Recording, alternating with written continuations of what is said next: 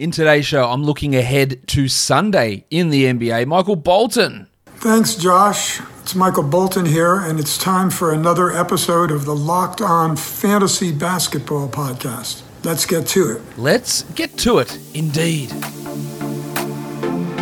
You are Locked On Fantasy Basketball, your daily fantasy basketball podcast, part of the Locked On Podcast Network.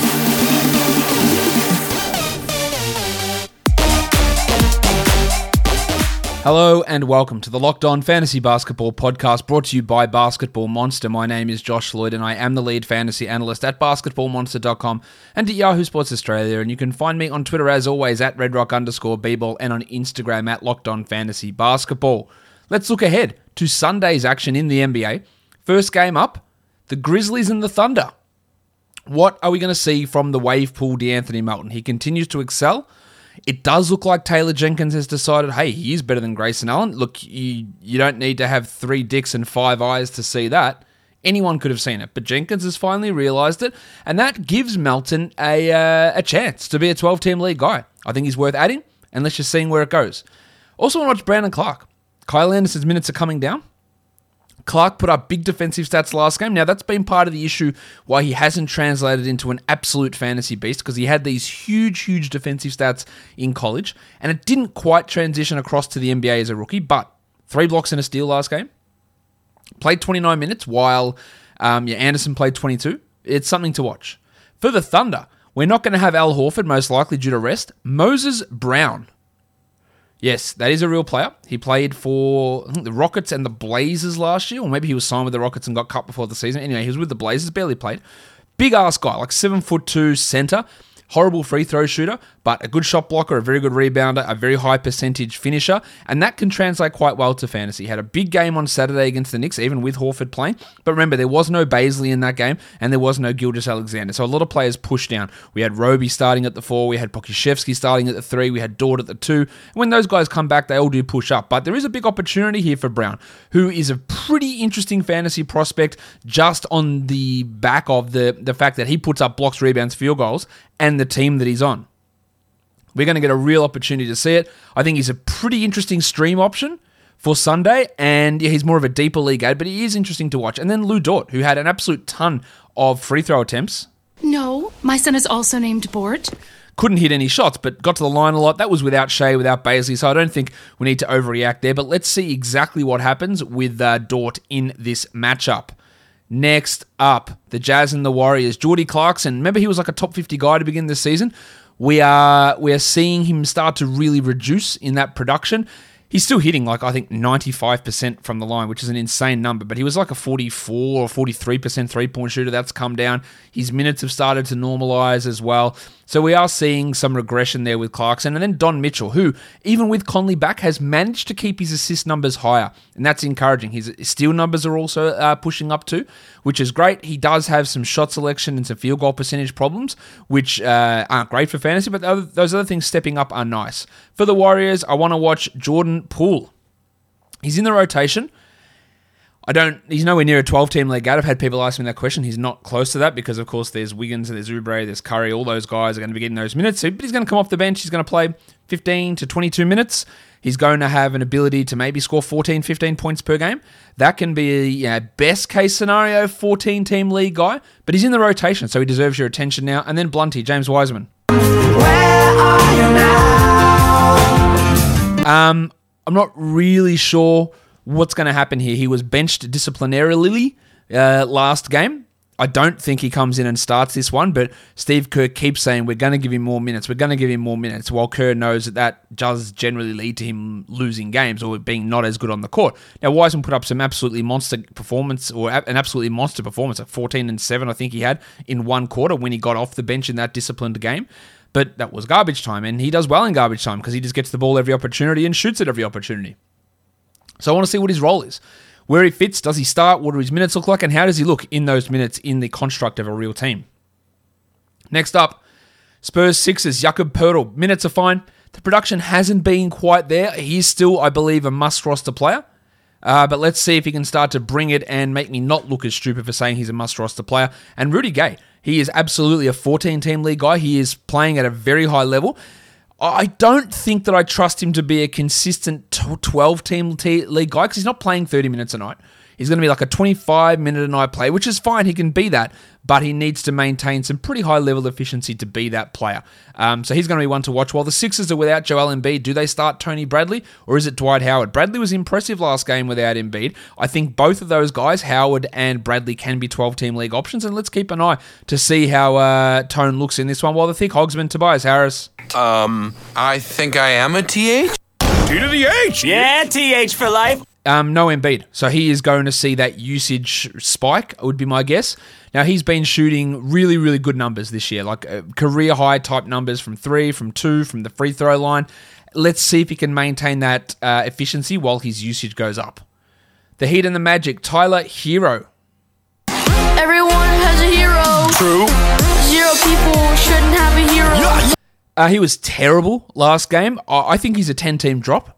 I'm probably going to hold him in 12 team leagues, but it, has been rough for Herro this season. So let's see if he can get into a groove. Well, Chris Silva, now he's not going to have too much of a fantasy impact, but he's in the rotation ahead of Precious Achiuwa.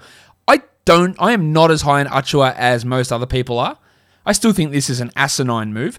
Let's see if Silva plays, how he plays, and what that means for Precious. For the Magic, Aaron Gordon, this is not um, not ideal. Came back from the ankle injury, played 14 minutes, sat out the next game, which was a back to back, and now sitting out again two days later with the ankle. It's not not great for Gordo. Um, last game they started Chuma and they had Al-Farouq Aminu in the lineup as well. I want to see whether they bite the bullet and start Okeke over Aminu. Of course, they 100% should, but whether Steve Clifford does that or not remains to be seen. And Okeke can be maybe a, uh, can we call him sneaky Okeke? A cheeky Okeke? Can he be a cheeky 12 uh, team league guy? Probably more 14, but just watch for his defensive numbers. While Mo Bamba, haven't hit this one for a while. One, two, three, four, five. Bamba's been playing better. Now, he's still not getting a huge role, and it does help that just everybody is out. So we're getting Birch and Vooch minutes together, and that's giving Bamba more of those backup centre minutes. But he needs to start establishing himself. Um, I, I, don't think he's got a future on this team, to be honest. And I'm not convinced that he's a great centre, but I think I'd almost like his prospects anywhere else apart from Orlando. But let's see if he can build on some of his uh, some of his performances in this matchup against a Miami team who I believe is without Bam Adebayo again. So we won't get to see the uh, Adebayo Bamba matchup. Not that anyone cares here. Bam is out again, so we'll get to see him against Olynyk, which let, us see what he is able to do in this one. That's a lot of talk on Mo Bamba though. Next up, Cavs Hawks. Kevin Love started last time out for Cleveland, played 10 minutes. What will his role be? Where do the minutes sit? How does he look in those minutes? I think that's pretty key. And same with Larry Nance, who did start last game at small forward, but that was because Darius Garland was out. Now Garland is set to return, so that will push Sexton across to the two, and it'll push Okoro across to the across to the three. So what does that mean for Nance? Is he off the bench? Does he start over Kevin Love? What do his minutes look like? He played 28 minutes in his first game back. I've always been a little bit worried about where Nance fits in the rotation when everyone's healthy, just because they have shown a proclivity in the past that when other players are healthy, they'll play him 24 minutes a night.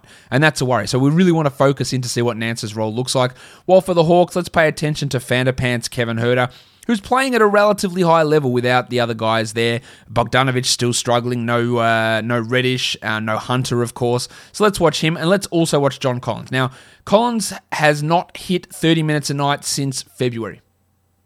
He has basically had foul trouble in those last four games, but they have also been the games um, outside of the.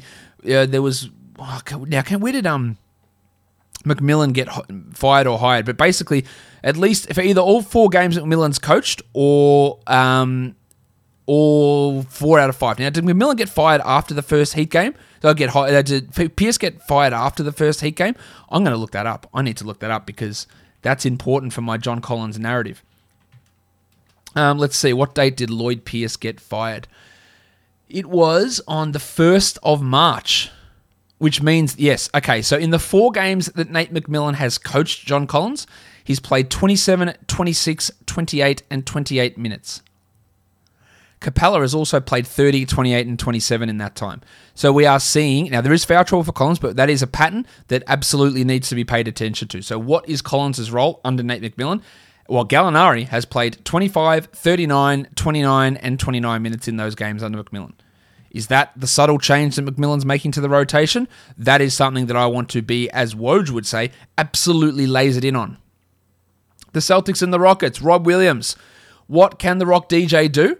I assume Marcus Smart starts. He claims his minutes restriction isn't going to last that long and it should be ready to go. So he should start. So then what happens with Tristan Thompson and Rob Williams, who played only 17 minutes in Smart's first game back? If Williams goes back and plays 14 minutes, it's a mistake, but it's also one that Brad Stevens has made plenty of times before. So let's see where Robbie Williams fits in this rotation. And then Jaylen Brown, whose shooting has been, let's be honest, horrendous. Started out the season as the best shooter in the NBA and now is one of the most damaging shooters in the NBA. So at some point, it's going to turn around. The minutes are fine. The rest of the production is okay, but I'd like to see Jaylen Brown do a little bit more. JB, you've done it again. And by a little bit more, I mean I'd like to see him hit some friggin' shots for once. For the Rockets, we know it's all about the juniors. Kevin Porter Jr. Now, this Rockets team will be out Wood without Wood, Wall, House, Gordon again. David Nwaba, after playing last game, is questionable. I think there's no chance that Nwaba plays in this one, but Oladipo returns. So, do they start Porter at point guard? This is another great opportunity for Kevin to put up some big numbers. His assists have been through the roof. He's getting good defensive numbers. He is going to be a poor shooting guy in terms of percentages a lot of the time. Um, and but these current his debut has been absolutely tailor made for him to put up huge numbers. Again, you couldn't get it any better without Wood, Oladipo, Wall, House, Gordon, Waba, um, with every, all those guys being out. It, it couldn't be any better. And of course, then PJ Tucker pushed himself out of the rotation. It couldn't have been better for Porter, and he has delivered. And the other bloke that I am super keen on is Kenyon Martin Jr. KJ Martin's played 32 and 29 minutes. He's blocking a shit ton of shots. He can basically come in and be um, PJ Tucker, but better for fantasy. He is a 14 team league speculative ad. I don't know what they'll do when House and Wall and Wood all return because there's still Justin Patton in there who's looking pretty good. But I'm taking that flyer on Kenyon Martin to see what happens. The Blazers and the Wolves, Derrick Jones Jr. Um, again, what? How are they going to use him? How do they you know, sort of mix him in with Rocket Rodney Hood, Carmelo Anthony? I'm not that high on Derrick Jones, and I also want to pay attention to Carmelo Anthony, who prior to last game had been putting up some good shooting numbers and then struggled. And I don't believe he's a must roster 12 team league guy for the Wolves. Both these teams on a back to back, by the way. For the Wolves, Anthony Edwards. Is he going to take every shot in the world? Is he going to hit a third of them? I think that's yeah, that's basically the recipe for Anthony Edwards at this point. Can he bring some other numbers? I, I, think he can, or he's shown a proclivity to be able to do that of late. Not huge amounts, but yeah, better than say, oh, who's the bloke that was in my head that yeah, comes out and gets like one rebound, two two assists? Not Colin Sexton because he's better than that. There's someone else, and I've completely blanked on it. Um, Edwards able to come out there and, and do something a little bit more uh, more interesting than that. Rick Rubio, um, big opportunity for him again with no uh, no McLaughlin and no Russell. But do they lean on him for big minutes? I'm recording this before the Wolves game is over on uh, Saturday as well. The Clippers and Pelicans. How do they use Marcus Morris and what does that mean for Nicola Batum, who uh, is trending downwards? Absolutely. Morris is not 12. I don't think Batum is either. Well, I want to see if it's a Zubac.